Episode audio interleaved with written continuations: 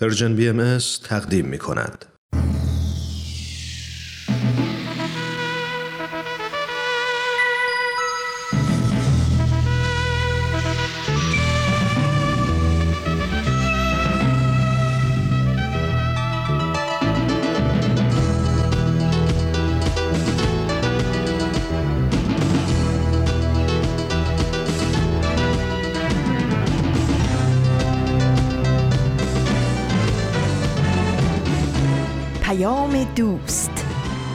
برنامه ای برای تفاهم و پیوند دلها.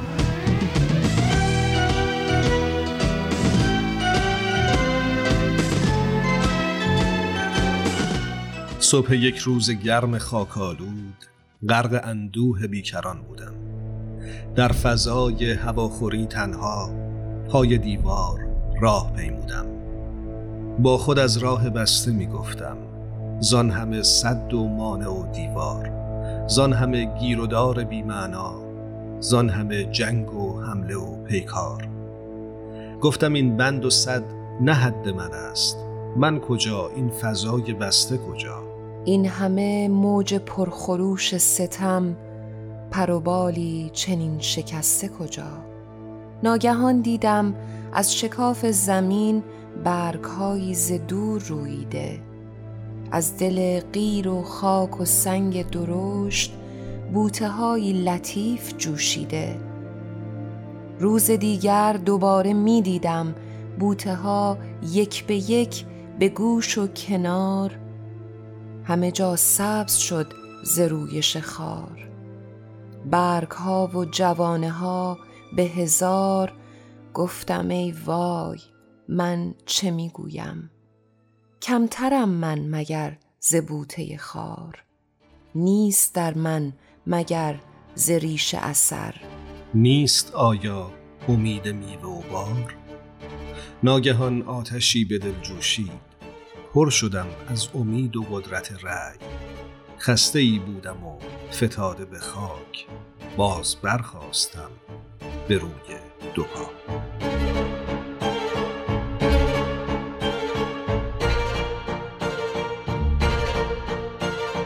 دوستان خوبمون در پادکست هفت سلام و درود میگم خدمت همتون. من هرانوش هستم و این شعری که شنیدید از اشعار محوش ثابت باهایی زندانی که الان مجددا دوباره در بند گرفتار شدند.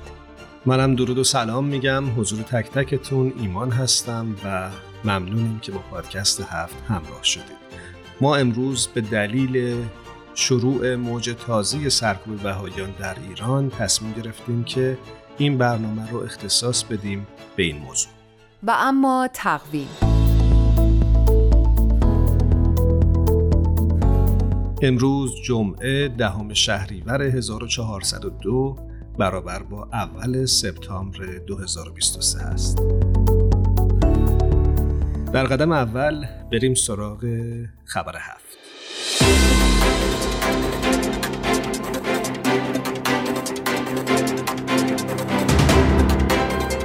در خبر هفته امروز نگاهی داریم به بخش پایانی بیانیه جامعه جهانی باهایی که به تاریخ 15 اوت 2023 به دلیل شروع موج تازه سرکوب باهایان در ایران منتشر شده.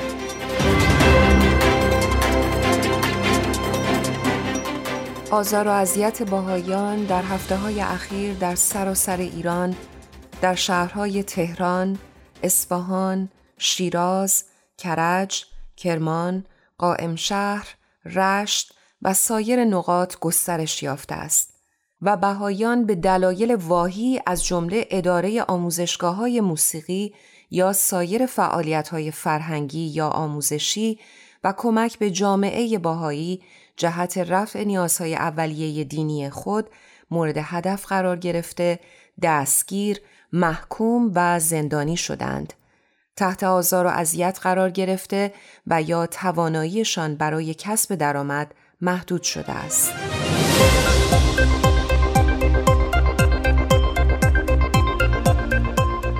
سه به دلیل کمک به جامعه بهایی تهران جهت دفن عزیزانشان در آرامستانی متعلق به بهایان در این شهر زندانی شدند. جامعه جهانی بهایی قبلا گزارش داده بود که بهایان تهران در پی تصرف آرامستان متعلق به خودشان توسط یکی از ماموران وزارت اطلاعات از استفاده از این مکان من شدند.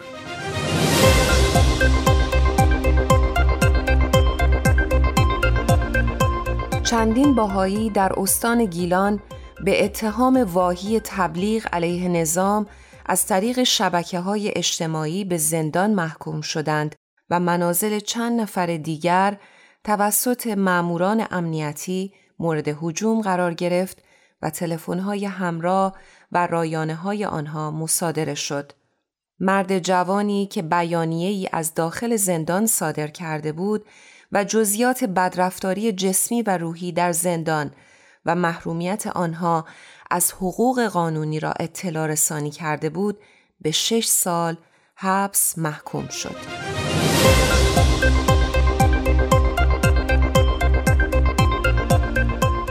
بسیاری از دستگیر شدگان بازداشت های طولانی مدت را در مراکز امنیتی اغلب در سلول انفرادی بدون طی شدن روند قانونی سپری کردند. یک مادر جوان بی هیچ اتهامی شش ماه را پشت میله های زندان سپری کرده و از انتخاب وکیل محروم بوده است.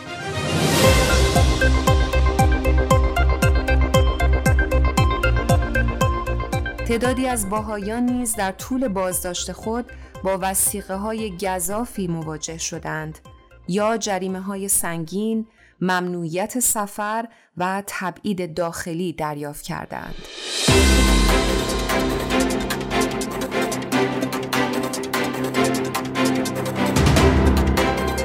امیدواریم که هرچه زودتر روند سرکوب دگراندیشان در ایران متوقف بشه و همه زندانیانی که به دلیل باورشون در ایران گرفتار هستند به زودی زود آزاد بشن. در ادامه پادکست هفت با ما همراه باشید.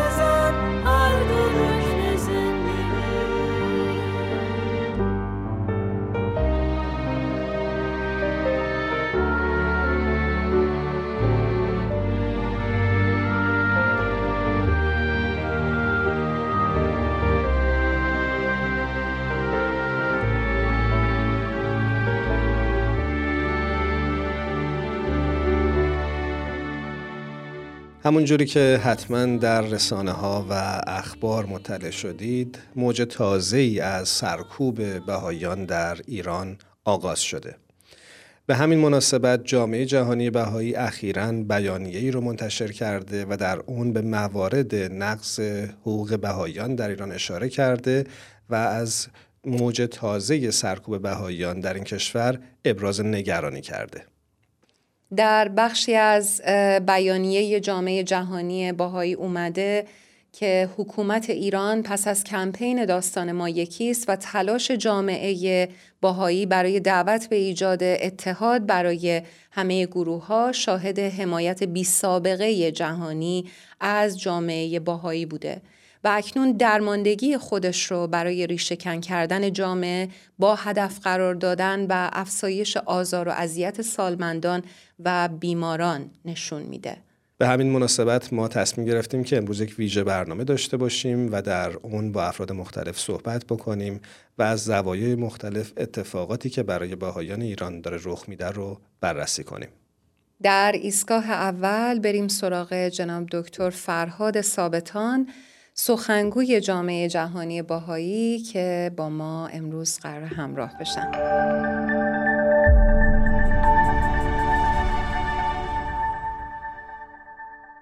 جناب دکتر فرهاد ثابتان به پادکست هفت خوش اومدید درود بر شما خیلی ممنون از شما. خوشحالم که مجددا فرصتی پیش اومده که در خدمت شما باشم. جناب دکتر ثابتان من هم خدمت شما خوش آمد میگم. بسیار خوشحالیم از اینکه تونستیم امروز هم در خدمتتون باشیم.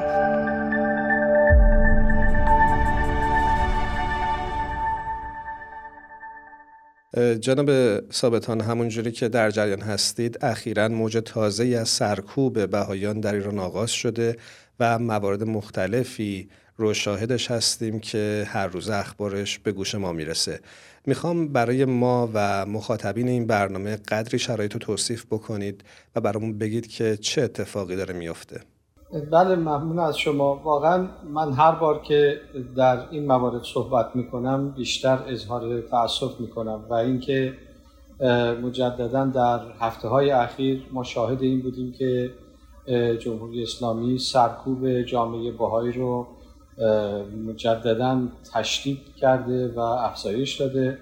مثلا در چهار ماه گذشته ما حدود حداقل 138 مورد تضییقات علیه جامعه باهایی داشتیم که شامل دستگیری و بازداشت و حجوم به منازل باهاییان و بازجویی و ضبط اموال و تفتیش منازل تمام این حتی پلم به مغازه ها این به این نحو تعداد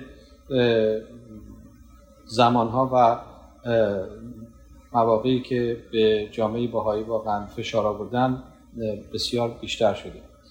ولی متاسفانه از حتی از این هم فراتر رفته. یعنی با پدیده های مواجه هستیم که قبلا نبودیم. مثلا آقای جمال خانجانی که 90 سالشون هست و قبلا ده سال به زندان محکوم شده بودن و این ده سال رو سپری کردن مجددا ایشون رو در این سن کهولت اومدن بازداشت کردن و الان در زندان هست. هنوز هم حکمشون مشخص نیست چیه. ایشون البته با مشکلات جسمی مواجه هستند ولی تا اونجایی که من اطلاع دارم در هیچ جای دنیا کسانی رو که از یک سنی میگذرن فرد 90 ساله رو اونم فعلا که به هیچ جرمی و ایشون هم 100 درصد جرمی رو مرتکب نشدن و طبق تاریخی که ما داریم و سوابقی که می‌دونیم تمام این اتهاماتی که به جامعه باهای و افراد باهای زدن براش کوچکترین مدرکی ارائه ندادن. همه اینها یک اتهامات واهی و ساختگی است. ولی به هر حال بی سابقه است. یعنی یک اینطور عملی رو واقعا جای تعجب داره که ما ببینیم. همینطور مشاهده کردیم که کسان دیگری رو مثل خانم محوش سابق و فریبا کمال آبادی که اونها هم ده سال زندان کشیدن مجددا برای همون اتهاماتی که قبلا زده بودن مجددا به ده سال دیگه زندان محکوم کردن. در هیچ جای دنیا یک چنین چیزی که یک نفر رو برای یک جرم دو بار زندانی کنن که البته من دارم تاکید می‌کنم این جرمی که عرض می‌کنم هیچ جرمی واقع نشده و همه اینها ساختگی ولی حالا به هر حال به همون اتهامات مجددا این عزیزان رو محکوم کردن که در اصطلاحات غذای غربی میگن دابل جپردی یعنی شما نمی‌تونید هیچ کسی رو برای یک اتهام دو بار زندانی کنید. منظورم این است که حالا این مثال رو که عرض کردم در رابطه با نه تنها افزایش فشار به جامعه بهایی بلکه بی سابقه بودن نحوه سرکوب و اذیت آزار بهاییان است جناب دکتر ثابتان من می‌خوام اینجا ازتون بپرسم که موردی که اشاره فرمودین اتهامات آیا اتهاماتی که به این افراد زده شده در همه موارد مشابه بوده یا برای افراد مختلف متفاوت؟ بله تقریبا میشه گفت که اتهاماتی که به شهروندان باهایی می‌زنن تقریبا همه در یک رد قرار می‌گیره. مثلا اقدام علیه امنیت ملی یا عبارت دیگه شاید می‌گوید وقتی میگن اختلال در امنیت ملی.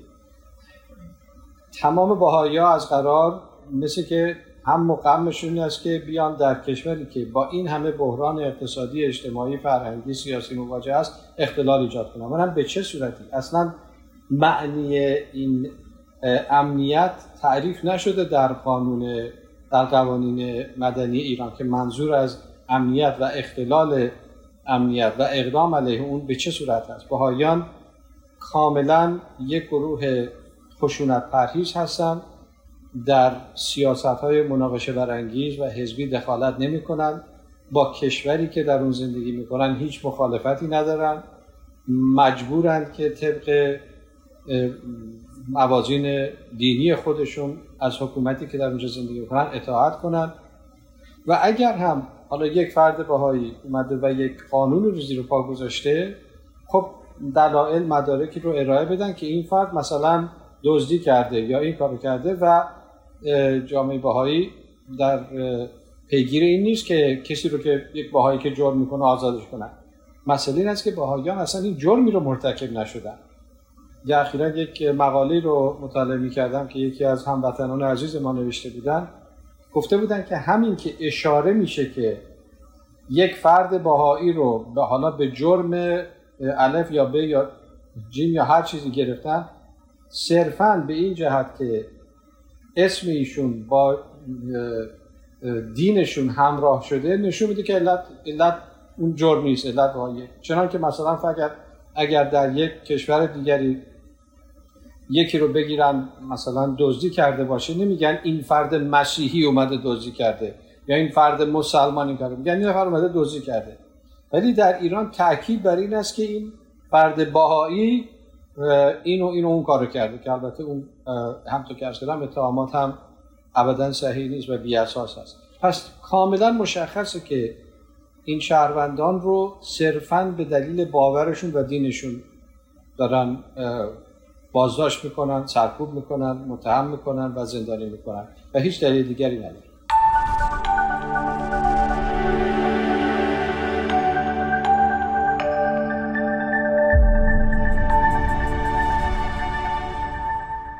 جناب ثابتان می‌خوام ازتون بپرسم که آیا روند آزار اذیت و دستگیری های اخیر رو در راستای یک سرکوب گسترده تر در خصوص جامعه دگراندیشان ایران می‌بینید یا نه؟ فقط این پدیده در خصوص جامعه باهایی این کشور داره اتفاق میافته.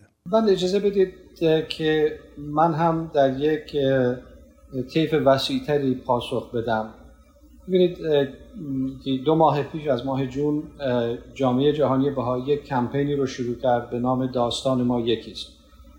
واقعا همین عنوان گویای بسیاری از دردهایی است که جامعه بهایی و جامعه بزرگتر کشیدن. و اونم این است که به طور کلی داستان همه ما یکیست از اوائل انقلاب تا کنون بهاییان رو به علت جاسوسی به علت اختلال یا به اتهامات واهی اختلال در امنیت ملی و غیره حالا از قرار تمام شهروندان ایرانی رو به همین اتهامات بی اساس دستگیر می‌کنن و زندانی می‌کنن. منظور این است که واقعا یک طیف عظیمی از شهروندان ایران به علت باورهاشون به علت نحوه پوشششون به علت اختیاری که به عنوان یک انسان حائز هستند دارا هستند اینها متاسفانه مورد ظلم و جور قرار می‌گیرن. و البته این هم تو که شما گفتید یک روندی هست. به عبارت دیگه الان ما مثلا می‌بینیم که 13 شهروند باهایی که هر کدومشون بین دو تا هفت سال محکومیت زندان گرفتن صرفا به خاطر اینکه یک مدرسه خصوصی رو چندین سال پیش اداره می‌کردن زندان کردن. ولی قبل از این هم 14 یا 14 بکنم 14 نفر از شهروندان باهایی جوانانی بودن که سال گذشته دستگیر شده بودن. صرفا برای اینکه در منازل خودشون نشسته بودن و درباره امور توسعه توسعه اقتصادی اجتماعی پیشبرد جامعه داشتن مطالعه می‌کردن. یعنی ببینید وقتی که دولت میاد و حجوم میاره به منزل یکی که نشسته داره برای خودش یک کتابی رو یک دفتر رو مطالعه می‌کنه. اونم درباره چی؟ در مورد بهبود اوضاع نابسامان کشور. اونها رو دستگیر می‌کنه. پس ببینید یک روندی هست که هم از جهت زمانی ادامه داره و هم از جهت وسعت.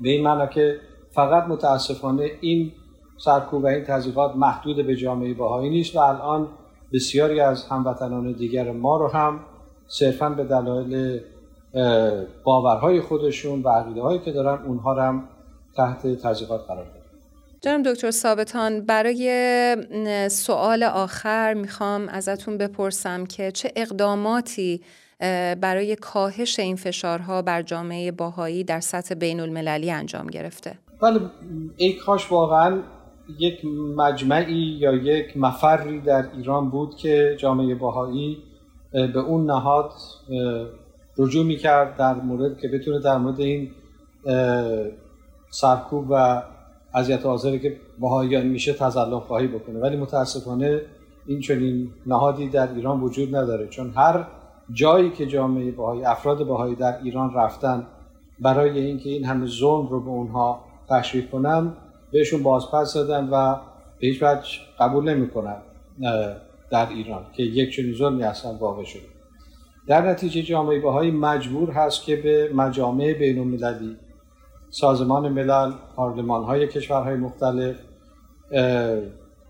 به مقامات حقوق بشری ما به اونها رو میاریم و در مورد آنچه که در ایران به سر بهاییان میاد و البته در مواردی که اطلاع داشته باشیم به سر کسان دیگری هموطنان ما میاد اینها رو ما در اختیار جامعه بینالمللی قرار میدیم که لاقل اونها که قدرت این رو دارن که کشور ایران رو موظف بدونن به وظایف بین خودش اعتنا کنه و پاسخ بده اونها بتونن در این مورد کار رو انجام بدن. چون می‌دونید کشور ایران از امضا کنندگان بسیاری از میثاقهای بین هست که در اون میثاقها تمام این موازین حقوق بشر مطرح شده. تمام این موازین مورد پذیرش کشور ایران قرار گرفته. ولی الان ما متاسفانه می‌بینیم که هیچ کدوم از اونها اجرا نمیشه. در نتیجه این دولت ها هستن که امیدواریم بتونن به نحو به هر نحوی که مقتضی می‌دونن کشور ایران متقاعد کنن دولت ایران متقاعد کنن که موازین حقوق بشری رعایت کنن به در مورد جامعه با دکتر فرهاد ثابتان ممنونیم که با پادکست هفت همراه بودید. خدا نگهدارتون. خیلی ممنون از دعوتشون.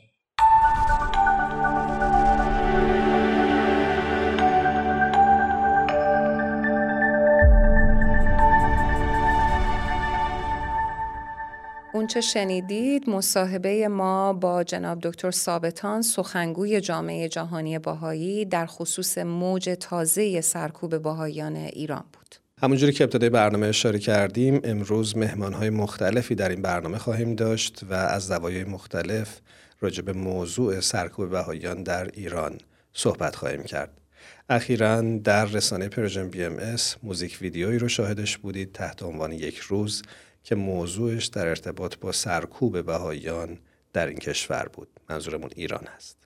دوستان خوبمون بریم سراغ خواننده و هنرمند این اثر. خانم سنبل طائفی رو قراره روی خط داشته باشیم. بریم باشون صحبت کنیم.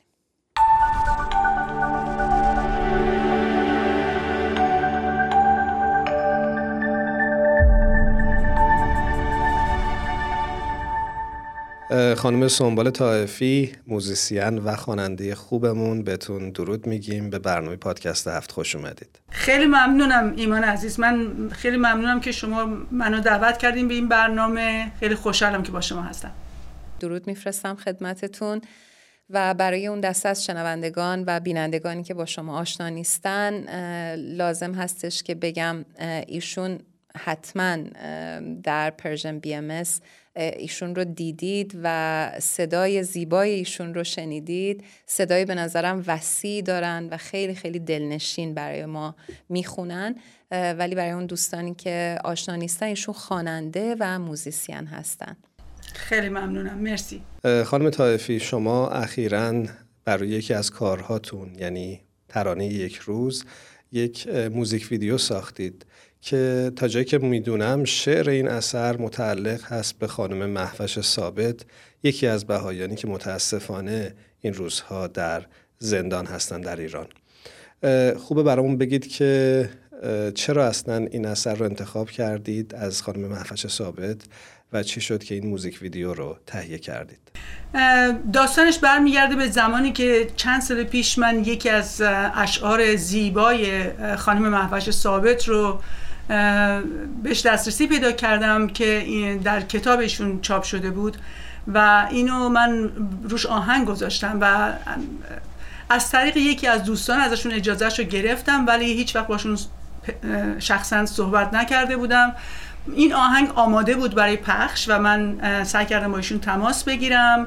و تماس حاصل شد و وقتی که باشون تماس گرفتم و آهنگ براشون فرستادم و از این طریق باشون از نزدیک آشنا شدم و ایشون آهنگ رو شنیدن آهنگ اسمش بود جان جهان. و بعد بعد از اون ایشون چند تا از کارهای منو بیشتر گوش داده بودن و خیلی دوست داشتن لطف داشتن به من خیلی و از من خواستن که یک بعدن به من یه روز زنگ زدن و گفتم یک شعری دارن که این شعر تویش از کتاباشون چاپ نشده و یک همیشه منتظر بودن یه نفر رو پیدا کنن که بتونه روی این شعر یه آهنگ مناسب بذاره و یک ویدیو براش درست کنه که ایشون از من خواستن که این کارو بکنم که من با کمال میل گفتم چشم و سعی کردم که این آهنگ رو درست کنم. خانم طایفی خود خانم محفش ثابت آیا این کار رو شنیدن یا همزمان شد با دستگیریشون؟ بله ایشون من اول یه آهنگ دیگه گذاشته بودم روی این شعر و براشون فرستاده بودم که دوست داشتن ولی من احساس کردم که اون آهنگ درست اون چیزی که می‌خواستن نشده بود و بهشون گفتم که من می‌خوام این آهنگ رو عوض کنم و یکی از دوستان دوستانم و فامیلم که فکر می‌کنم بهتر بتونه این, این شعر رو اون جوری که خانم ثابت می‌خواستن اجرا بشه ازشون خواهش کردم که اجازه بدن من از فرشید گلبارانی کمک بگیرم و دوباره این یک سعی کنم یه جوری دیگه این آهنگ بسازم. و گفتن که باشه ولی باز هی اصرار کردن گفتن نه اون آهنگ قبلی خوب بود. گفتم نه من احساس می‌کنم که اونی که می‌خواستین نشده. یه جورایی احساس می‌کنم بعد اون آهنگ شعر رو پس فرستادم برای فرشید خوشبختانه. فرشید این آهنگ رو درست کرد و وقتی که من دمو اینو درست کردم و براشون فرستادم هنوز ایشون زندان نبودن. و آهنگ رو شنیدن و خیلی دوست داشتن و گفتن که وقتی که شنیدن این آهنگو برای مدتی همینجوری باستاده بودن و خیلی روشون تاثیر گذاشته بود. متاسفانه در زمانی که ویدیوش رو درست می‌کردیم ایشون توی دوباره زندان رفتن که اون شبی که من این خبر رو شنیدم حقیقتا تا صبح نخوابیدم.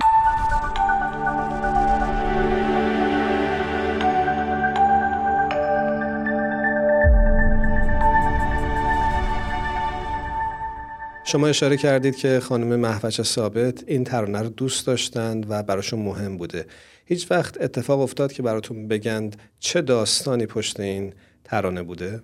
بله بر من تعریف کردن که موقعی که یکی از روزهایی که اصلا حالشون خوب نبوده و خیلی دلتنگ بودن در زندان احتیاج داشتن که در خلوت خودشون بودن باشن و بر من توضیح دادن که توی اون زندان هیچ کس هیچ, کس هیچ جایی نمی‌تونه تنها باشه. ولی تخت ها رو از بالا یه پرده هایی آویزون کرده بودن که می‌تونستن برن پشت رو تختشون بشینن و از پشت اون پرده تنها باشن. و اگه می‌خواستن مناجات بخونن یا اگه در خلوت باشن می‌رفتن اونجا. و اون روزم میرن اونجا و عکس شوهرشون و خانوادهشون که توی یک کتاب گذاشته بودن باز می‌کنن و نگاه می‌کنن به اونا به اون عکس و خیلی دلتنگ بودن و همین در اون حالت دلتنگی با آرزوی اینکه دوباره یک روزی همدیگر رو می‌بینن این شعر رو می‌نویسن و تخیلاتشون در این بوده که یک روز تو را دوباره می‌بینم یک روز تو را دوباره مییابم. ممنونیم ازتون خانوم سنبول طائفی عزیز که در برنامه پادکست هفت حضور پیدا کردید. بریم با همدیگه موزیک ویدیوی یک روز رو ببینیم. هر کجا که هستید خوب و خوش باشید و ما امیدواریم که خانم محوش ثابت و تمام زندانیان عقیدتی به زودی زود آزاد بشن. خیلی ممنونم از هر دوی شما برای اینکه منو دعوت کردیم به این برنامه. خیلی برای شما آرزوی موفقیت می‌کنم.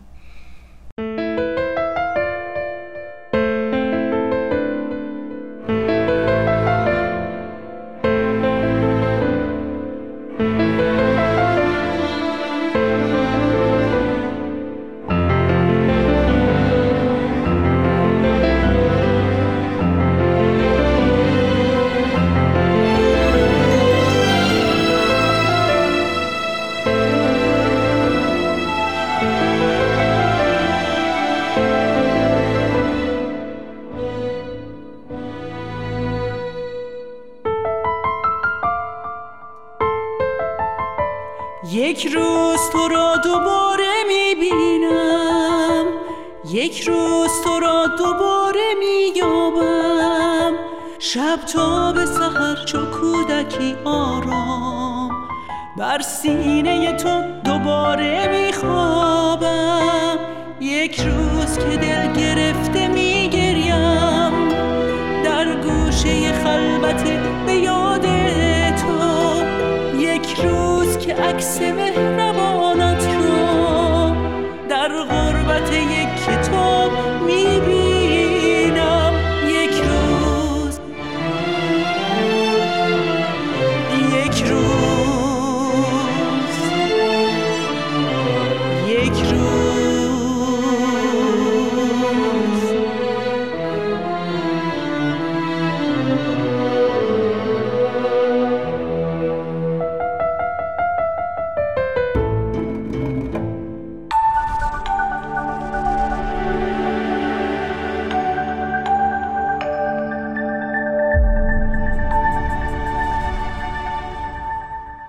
اونچه که شنیدید بخشهایی بود از موزیک ویدیوی یک روز که بر اساس ترانه ای از خانم محوش ثابت ساخته شده با صدای خانم سنبال طائفی. همونجوری که می‌دونید متاسفانه شاعر این اثر خانم محوش ثابت این روزها در ایران زندانی هستند. چون برخی از افرادی که در موج تازه آزار و اذیت باهایان ایران دستگیر شدن افراد مسن و افرادی بودند که با مشکلات پزشکی روبرو بودن نگرانی هایی در این خصوص وجود داره و ما به همین خاطر تصمیم گرفتیم که بریم با کارشناس حقوق بشر صحبت بکنیم. بریم با خانم پرستو فاطمی در همین ارتباط صحبت بکنیم.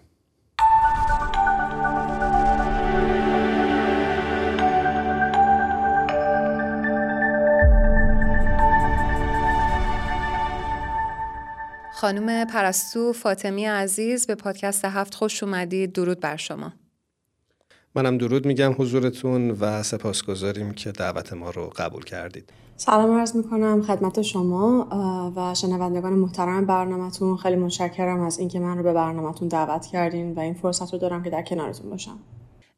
خانم پرستو فاطمی همونطور که می‌دونید جناب جمال الدین خانجانی باهایی 90 ساله هستند که به تازگی مجددا ایشون زندانی شدن و اگر که دوستان عزیزمون نمی‌دونن ایشون سرطان پانکراس دارن فشار خون بالا دارن و ناراحتی قلبی و می‌خوام ازتون سوال بکنم که چه چالش هایی در بازداشت اینها مواجه هستن باهاش؟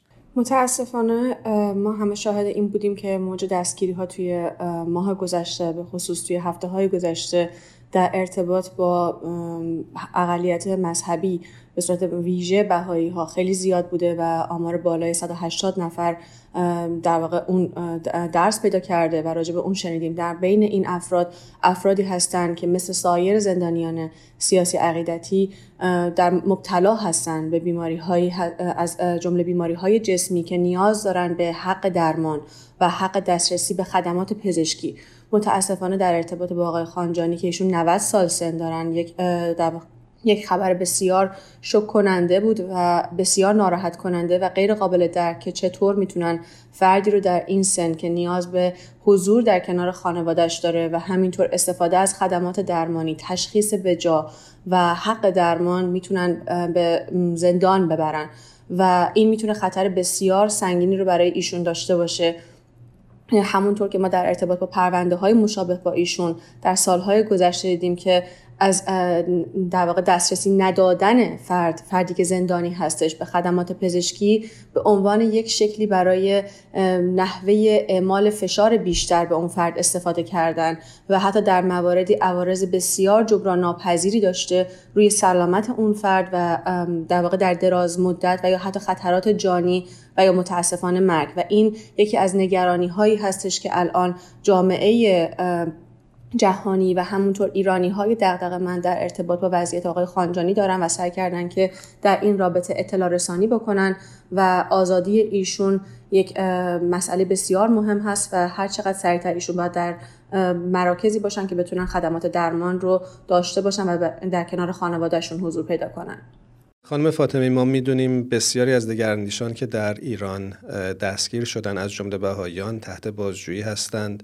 یا احکام طولانی مدت در خصوصشون صادر شده و یا مدت طولانی در بازداشت به سر می‌برند.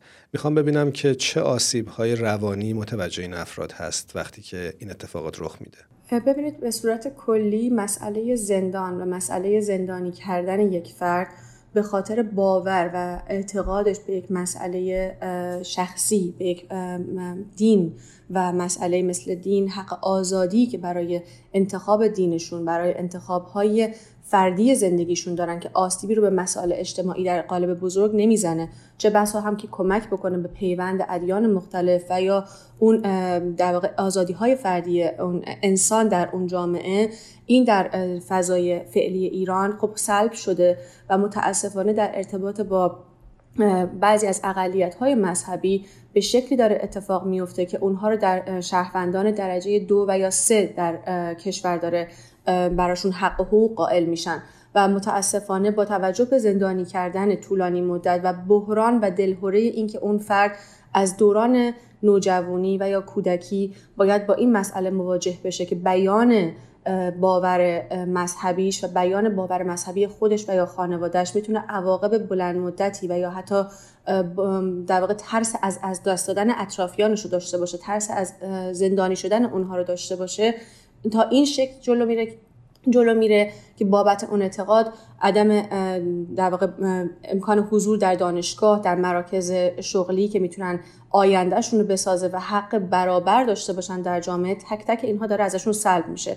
و زندان خودش یک مسئله بسیار ترسناک هست. یک مسئله هستش که هیچ انسانی دوست نداره برای باورهاش برای کاری که خطایی نکرده بخواد در پشت زندان میله های زندان باشه و بخواد مورد تبعیض قرار بگیره. و این زندان ها که هیچ گونه قانون مشخصی نداره و نمیشه به هیچ قانونی در واقع بسنده کرد که به چه دلیل اون فرد باید زندانی باشه و یا زندان طولانی مدت رو تحمل بکنه یک بحرانی هست که خب بعضی از مواردی رو ما داشتیم که حتی ده سال زندان رو گذروندن و باز هم مجددا برای اونها زندان های دوباره طولانی مدت ده ساله دوم رو حکم دادن. و خب این نشون میده که حتی اون تعداد سالی رو که تصویب کردن در مواردی برای یک نوع انتقامگیری حالا انتقامگیری یا یک نوع سرکوب کردن فرد و یا اون گروهی که به یک باوری معتقد هستن به یک دینی دارن و برای اون فقط practice در واقع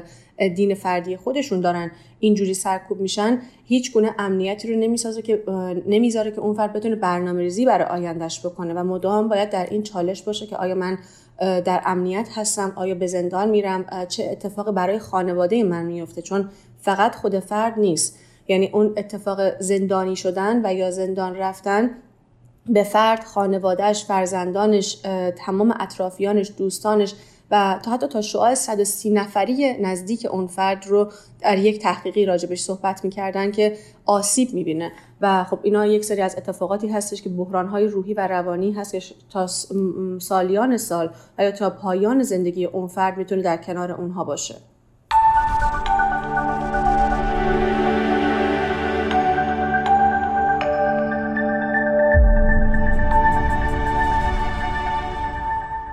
نظر شما جامعه پزشکی ایران و متخصصان چه نقشی در دفاع از حقوق اقلیت‌های عقیدتی دارند؟ به نظر من جامعه پزشکی و روانشناسان چون در ارتباط با روان تن و در واقع روان سلامت روان یک فرد ما داریم صحبت می‌کنیم و هر دوی این بود سلامت بسیار اهمیت داره. این هستش که اون افراد در وهله اول فارغ از هر گونه باورمندی شخصیشون و باور مذهبیشون و یا سیاسیشون به اون انسان در جایگاه انسان نگاه بکنن و از اعمال هر گونه خشونتی و یا شکنجه و یا در واقع دادن دارو یا ندادن دارو در اون پروسه های زندان و روند بازجویی خودداری بکنن که بعضی از داروهایی که بتونه آسیب به فرد بزنه رو اون رو ندن.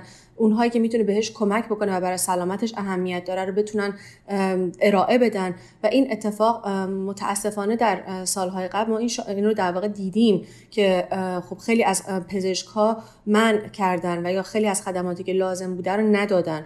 و یا در الان یک موضوعی که در چند ماه اخیر خیلی مطرح هست استفاده از یکی از در واقع داروهای روانگردان یا داروهایی که برای بیماری های روحی داره داده میشه در جهت گرفتن یک سری از شکنجه هایی در واقع شکنجه های روانی آسیب های آسیب زدن های روحی به فرد داره اعمال میشه. خب اینها یک سری از اتفاقات بسیار پرخطر هستن و اول از همه در واقع پایبندی به اون تعهد پزشکی و اینکه خب صدای فرد باشن اگر که در بیمارستان کار بیمارستان زندان کار می‌کنن بهداری کار می‌کنن در مواقع ضروری بتونن اون رو به مسئولین اعلام بکنن تلاش بکنن که تسهیلگر بهتر شدن وضعیت زندانی ها باشن تا زمانی که حالا امکان آزادی و حق استفاده از خدمات پزشکی داشته باشن و فرد برای گرفتن خدمات پزشکی وضعیتش سلب نشه و در بیمارستان ها متاسفانه و بعضی از موارد داشتیم که پزشکا پرونده های پزشکی اون فرد رو بعدا بهش ندادن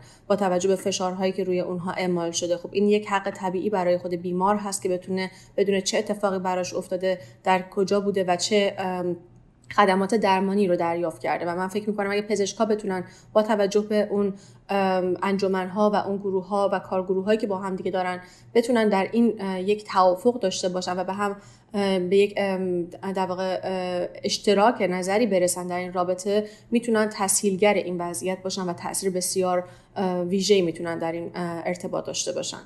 متشکریم از اینکه دعوت ما رو پذیرفتید.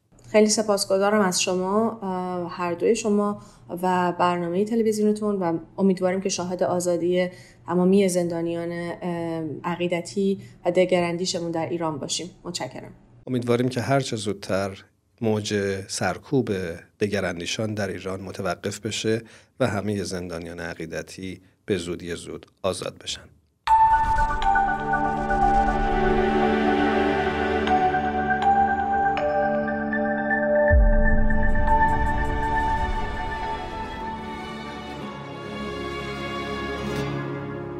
یه دیواره یه دیواره که یه عمر آزگاره. اون ورش همیشه بمب است این ورش هیچی نداره. یه طرف همه سیاه یه طرف همه سفیدیم این طرف ریشه نداریم اون طرف ریشه بریدیم. اگه از دیوار خونه چشممون جدا نمی‌شد یه درخت پیر انجیر همه چیز ما نمی‌شد.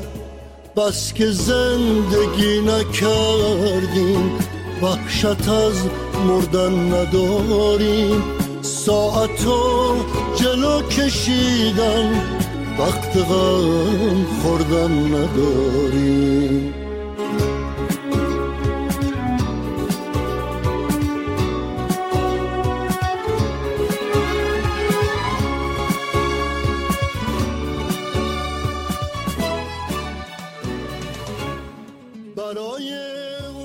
یک بار دیگه از تهیه کننده های خوب پادکست هفت و شما عزیزانی که تا این لحظه با ما همراه بودید سپاسگزاری می‌کنیم و براتون بهترین ها رو آرزو داریم. شب و روزتون خوش. خدا نگهدار.